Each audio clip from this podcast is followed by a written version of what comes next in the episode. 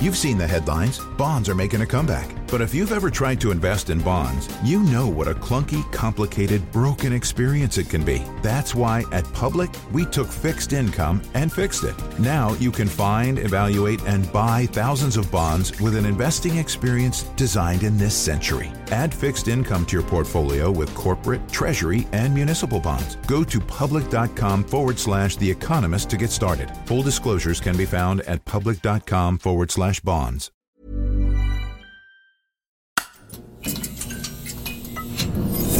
The Economist.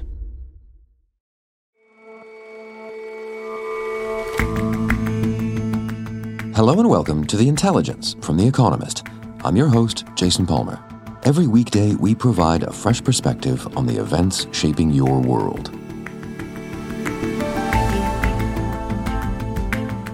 Arguably, the conflict in Ukraine of today started not two years, but a decade ago. Our producer heads to Kyiv, marking the anniversary of what became known as the Revolution of Dignity, by speaking to those whose lives were touched by it. And in late twentieth century Britain, something profound changed about obituaries. Instead of the somber business of merely marking deaths, they began to chronicle colorful lives, even injecting a bit of gallows humor.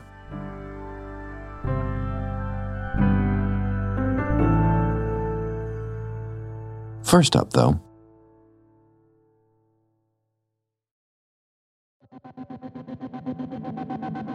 if you lived on the moon, stay with me here, it would seem that recently a whole lot of visitors were dropping in. Five, four, three, two, one, ignition. And liftoff. Go SpaceX, go I M one and the Odysseus lunar lander. And this week, another one is coming. A two-ton lander called Odysseus, built by Intuitive Machines, a private American firm. It took off atop a SpaceX Falcon nine rocket late last week. Odysseus should come gently to rest on the moon's surface. Stress on the should. The Peregrine lunar lander headed back to Earth today. Its mission to touch down on the moon failed last week due to a leak on the board that spacecraft... Uh, we could not complete the landing on the lunar surface. See, all those visitors to the moon are having a hard time coming down softly. Five robotic landers have attempted it in the past year, but only two succeeded, from Japan's and India's national space agencies.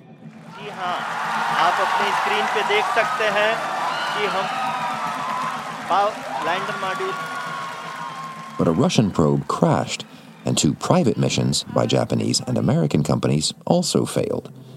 Odysseus wants to notch up another success, which would be the first by a private company, and the first soft landing by an American-made spacecraft since five decades ago, when the soft landing brought humans.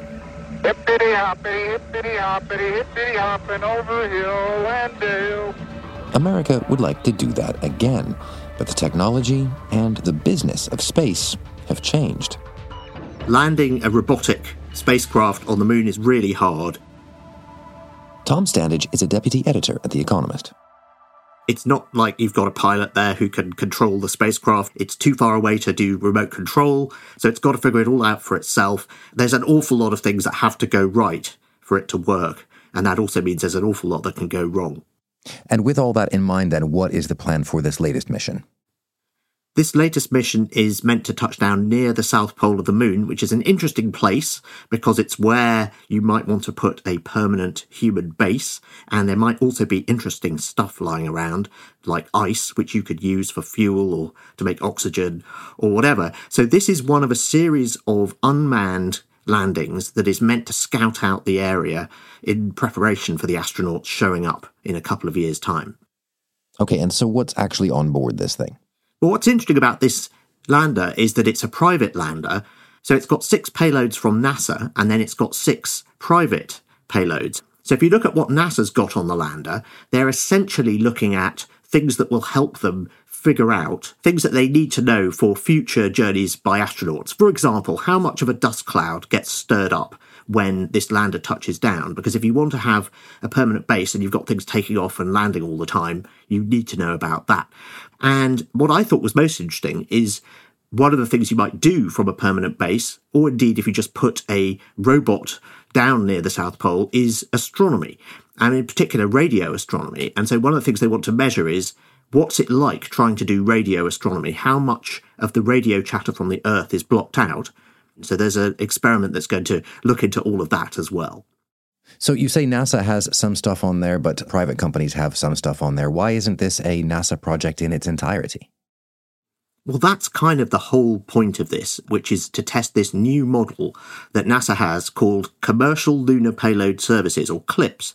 And the idea is that if NASA was doing this themselves, it would cost five hundred million dollars to maybe a billion dollars to build the spacecraft, the lander, take it to the moon with all the stuff.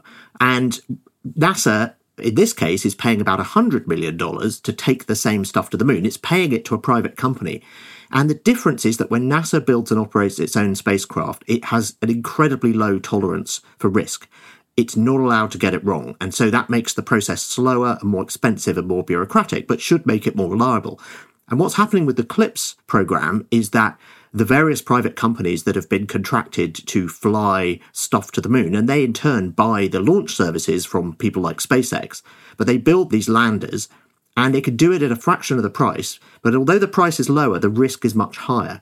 So NASA reckons that about half of these things are probably going to fail. But if you think about it, you're paying one hundred million dollars to get stuff to the moon instead of, say, five hundred to a billion, and half of them fail, then in effect you're paying two hundred million dollars for each one. That's still much, much cheaper. So that's the idea, that the private sector is more innovative, it can cut costs, it can move faster, and NASA can benefit from that to get things it wants done. And at the same time, it also catalyses a new industry and potentially new services, new options for private companies to do things on the moon. And we're seeing the beginnings of that with this lander, which has got six payloads from private buyers instead of from NASA. My favourite one is a camera called EagleCam, and it will be chucked out of the lander shortly before it touches down so that it can film its own descent. If all that works, we should get some really quite spectacular images of the craft landing, or indeed crashing.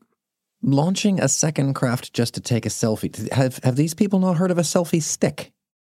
Well, it's actually a selfie CubeSat. So it's built on a CubeSat design. So yeah, it's just kind of getting fired out the side shortly beforehand. And it's got cameras on all sides of the cube, I think, so that one of them at least will be pointing in the right direction. But we'll see how it goes. But this is the kind of crazy experimentation that private companies will bring to space exploration. Would NASA have tried something that silly? I don't know, but it should be quite fun. But we already know it's extremely hard to land a robotic craft on the moon, as you say, and you're saying that NASA has built a model that's even, on average, less likely to succeed. So what should we expect from Odysseus? Well, I'm hoping Odysseus will succeed where the previous attempt to do this in January failed, and that was a lander called Peregrine that was built by a different American startup called Astrobotic. And it didn't even get to the moon. So far, things have been going a lot better for Odysseus. It's on its way. It's sent pictures back. Everything seems to be checking out and working. Of course, that means that the hardest part of all is still to come, which is the landing. So there's various ways that landings can go wrong, and we've seen them over the years. In fact, we've seen them in the past twelve months. The Russian probe Luna twenty-five, which is the first time Russia has tried to send anything to the moon since the Soviet period, went splat into the moon. They got the orbit wrong when they were adjusting the orbit to get ready for landing. And then we had these two private missions that both failed. Hakuto-R, which was the Japanese one, had a problem as it was coming into land. The software was confused by the lip of a large crater close to the landing site and thought it was much closer to the ground than it was. And so it kind of went into this slow descent onto the ground mode. And in fact, the ground was five kilometres beneath it and it ran out of fuel and crashed. And then we had Peregrine, which had this problem even on the way to the moon. So it didn't even get to attempt to, to make a landing. And that was seemingly to do with a stuck valve. And that meant that a tank overpressurized and, and went pop. But you also have this nice example from the Slim lander, the Japanese one, that was meant to land on its side, but it lost a rocket nozzle just as it was landing. And its software compensated, but it ended up tipping onto its nose. So if the software is clever enough, it can sometimes compensate for the hardware failings. And the software on Odysseus does look like it's pretty clever. So yeah, I think they've looked very closely at all the ways things have gone wrong in the past and are trying very, very hard to avoid them, but we'll see. So America is clearly changing the way it wants to do this in its bid to, to get back to the moon in a big way, but there seems also to be a real international scramble to get to the moon in various ways. Yes, that's true. And in part, it's rather like the previous dash for the moon was a sort of Cold War thing, and it was a way for countries to show their technological prowess, and we're seeing a lot of that now. So there is a sort of political grandstanding part of this. But the other part of it is that launching things into space has got a lot cheaper.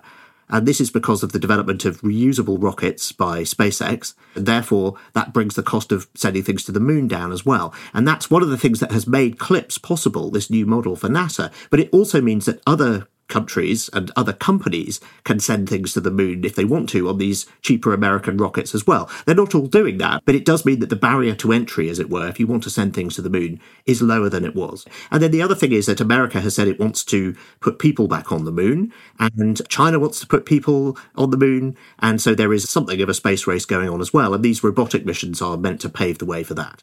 Well, if there is so much of this going on, and, and failures mean a lot less, I suppose, than they used to, then this week's mission is a big deal, or it is not? Well, it's potentially the first time that a private vehicle touches down on the moon. That's never happened before, and if it works and it validates the whole CLIPS model, then we can expect an awful lot more of this to happen. In fact, there are lots of other CLIPS missions lined up behind this one, even if this one fails. It would also be the first time that an American-built vehicle has soft-landed on the moon since nineteen seventy-two, since the Apollo seventeen mission, the last mission that took astronauts to the surface of the moon. So there's been a very, very long period of dormancy, and it would be reawakening America's desire to do stuff on the moon. So I think for both of those reasons, this is a mission that's really worth watching. Tom, thanks very much for your time. Thank you.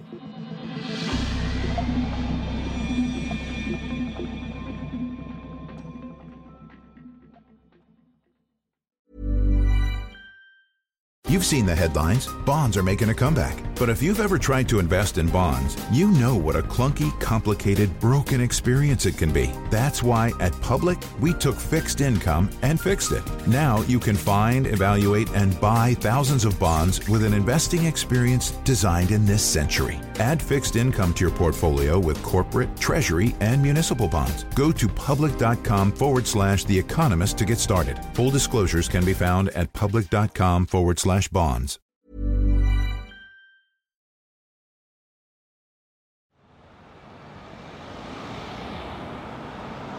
This week not only marks the two-year anniversary of the full-scale Russian invasion of Ukraine, but also the ten-year anniversary of the bloody revolution that Ukrainians fought right here on the streets of Kyiv against their own government. Sarah Larniuk is a senior producer on The Intelligence and has been traveling in Ukraine ahead of the anniversary. The protests were initially known as Euromaidan before being renamed the Revolution of Dignity. If you stand in Kyiv's central square known as Maidan, there are markers of modern Ukrainian history everywhere you look. Standing tall above the square is the Independence Monument, erected to mark the establishment of Ukraine as an independent nation in nineteen ninety-one. And to the right, a field full of flags, each marking a Ukrainian life lost in the country's ongoing war with Russia. It is one of those focal points that ties together the events of two thousand fourteen with what's happening now. And it's where I meet Ihor Poshivelo, the general director of the National Museum of the Revolution of Dignity. But since Ukraine regained its independence in nineteen ninety-one, everything started to change. And this uh, square, Maidan, changed its appearance and uh, changed its symbolism and identity. And uh, in Ukraine, uh, this is uh, one of the most important political, cultural and social centers. The Revolution of Dignity wasn't the first held in this square following independence. In two thousand four, there was the Orange Revolution. Ukrainians took to the streets following an election rigged in favor of a pro-Russian candidate. The protest resulted in the vote being overturned, and promises of cleaner politics followed. But those promises were broken. And ten years later, Ukrainians once again came together in Maidan. The Revolution of Dignity was spurred by an announcement in late twenty thirteen. Russian-backed President Viktor Yanukovych said he was abandoning Ukraine's proposed agreement with the E U in favor of deepening ties with Russia. It outraged many Ukrainians who'd hoped to see their country move towards a more modern West rather than the East. Initially, protesters occupied the square peacefully. But in late November, demonstrators had their first major run-in with the police, known as Berkut.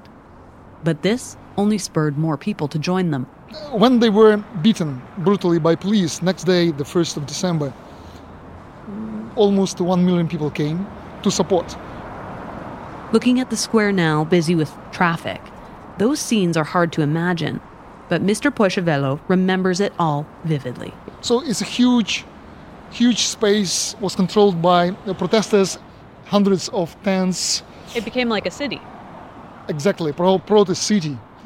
And they decorated the space by flags, slogans. So many people supported, especially on uh, on Sundays. There was so-called Vicha. Vicha, this is a people gathering. Yeah. When two hundred, three hundred, five hundred thousand people uh, gathered. Every Sunday. Almost every Sunday. And uh, it was, and you can feel really the mood, the spirit of this uh, space of freedom. And simultaneously, a lot of um, public initiatives appeared.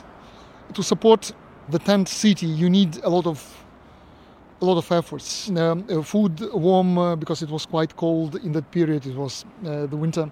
And uh, but not only physical uh, sustaining, but also some, for example, communication efforts. The post of Maidan appeared as a public initiative. Some young people... But in early two thousand fourteen, the situation escalated, and there was once again violence on the streets of Kyiv. But this time, it was even more devastating. Citizens were pitted against Berkut and the government. Unarmed protesters gunned down in the streets by the riot police, who were retreating from Kiev's Maidan Square. By the end of the day, more than fifty people were dead, including three policemen. The city began to resemble a war zone. And the same night, uh, this trade union the building was set on fire, the headquarters of the Sztab Sprotivu of resistance. The violence ended with the departure of then-President Yanukovych from Ukraine. Mister Yanukovych refused to step down, but M Ps voted to oust him and hold spring elections. By the time the dust settled, more than one hundred protesters had been killed, half of them on a single day, February twentieth. The youngest was seventeen, the oldest, eighty-two. Those people became known as the Heavenly Hundred. They came to, to Maidan not for politicians, not for parties, but for the future of Ukraine. The last protester to be killed on the twentieth of February was a man named Volodymyr Melnichuk. Just a few hundred meters away on Institutskaya Street, where so much of the violence took place, a photo of Mister Melnichuk hangs on a tree. This is where he died.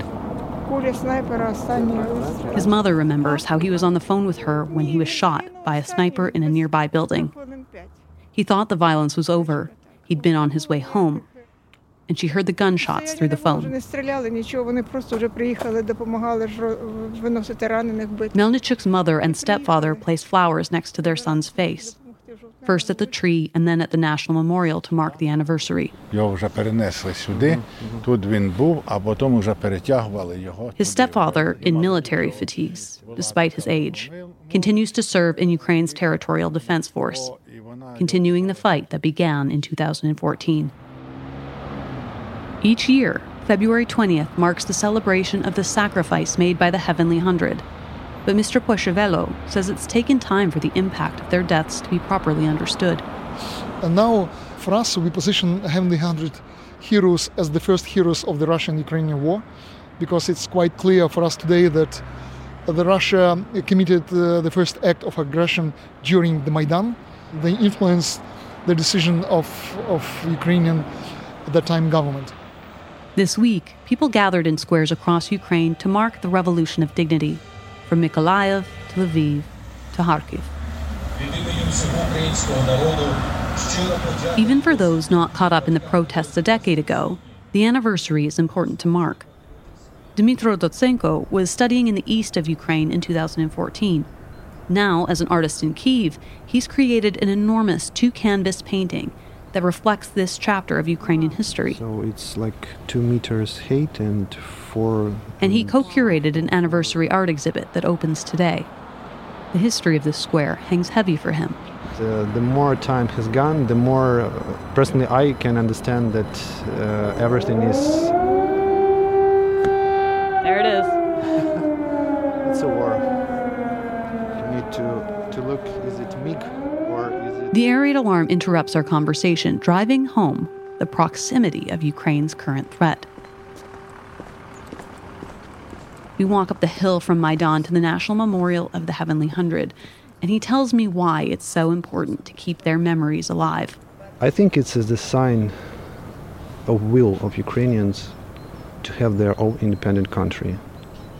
And these people, they symbolize that there are many people who were and who are ready to to sacrifice their lives for this. And it's not some cinema or a film show, it's not uh, like computer game, it's the reality. Proof that uh, Ukraine, it's not Russia, it's another country. Because of the sacrifice that Ukrainians are willing because, to make. Yes, they, the Ukrainians are ready to fight for their country.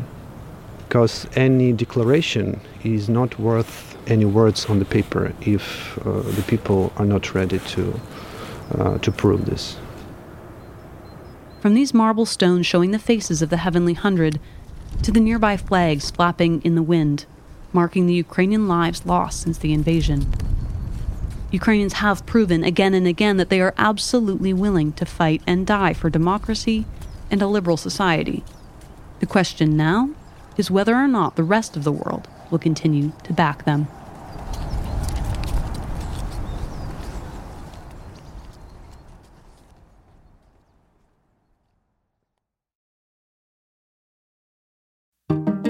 You, dear listener, probably remember this, but back in November, on the subscriber-only Weekend Intelligence, we heard the story of Oleg, a man who lived in eastern Ukraine when the Maidan protests became the Revolution of Dignity, which in turn led to Russia seizing Crimea and the Donbass region, where Oleg lived. Now, after two stints in prison for daring to speak up about the invaders, Oleg lives in a hut in the wilderness, scavenging for his daily bread.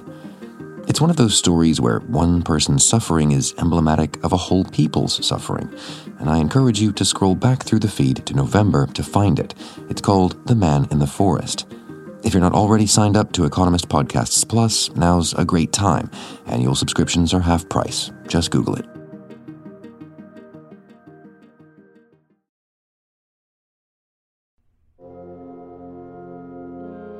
They are dying out. Last month, the last surviving member of the original S A S died. A year or so ago, the last dambuster pilot died. Two years before that, the last Battle of Britain Spitfire ace did. Catherine Nixie is a Britain correspondent for The Economist. Britain's finest hour has long since passed. Now those who fought in it are passing too. Those who never surrendered are now surrendering.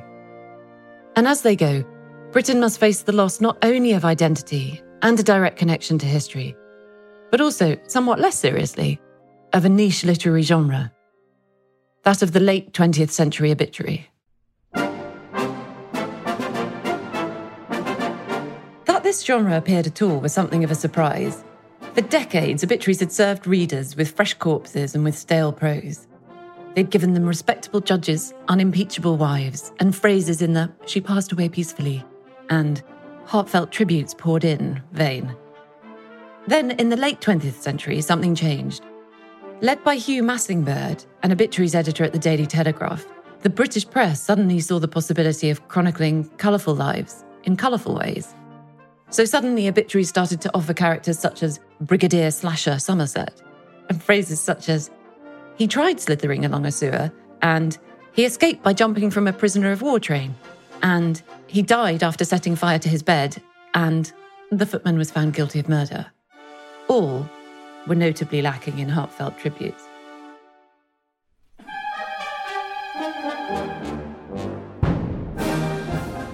The causes of this change are complex. History is an obvious one. Wars and revolutions may offer death on an unprecedented scale, but they also offer life on it too. It would be hard to imagine any century other than the twentieth that could have offered the undertaker one Lady Muriel, who spent much of her life rescuing English governesses stranded in Russia, or Field Marshal Sir Gerald Templar, who was injured by a looted grand piano which had fallen from a passing truck onto his car, and of course the redoubtable Major General Eric Harrison, who, having given distinguished service in both world wars, also found time to be a representative rugby player, an Olympic athlete, a legendary rider to hounds, and a pig sticker. Which, if you haven't done it recently, involves hunting a pig with a stick. LinkedIn today is lamentably low on pig stickers.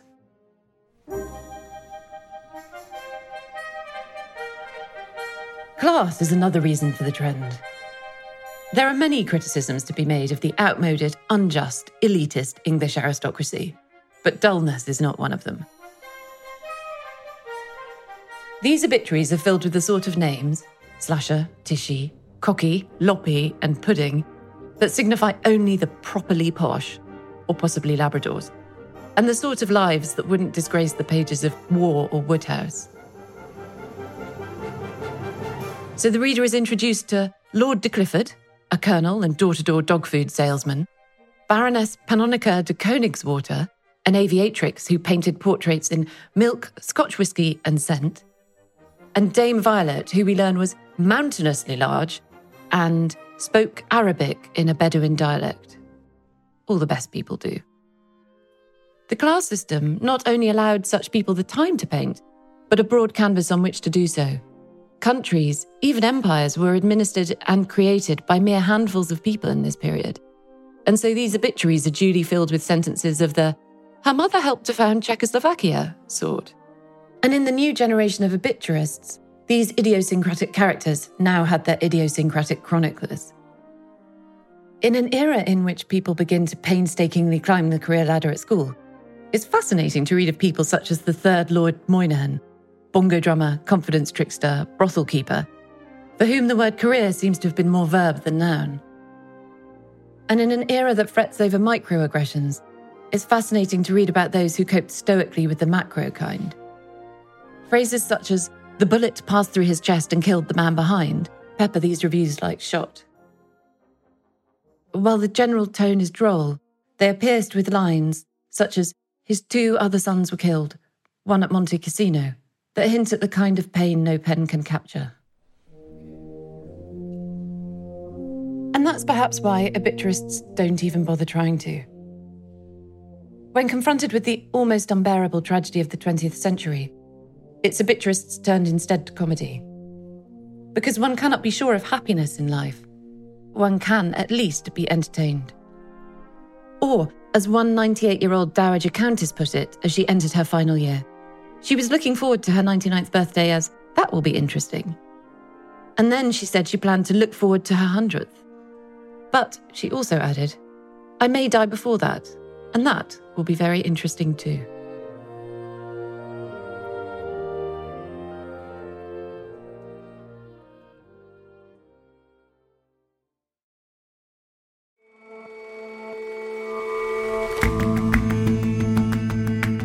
That's all for this episode of The Intelligence. We'll see you back here tomorrow.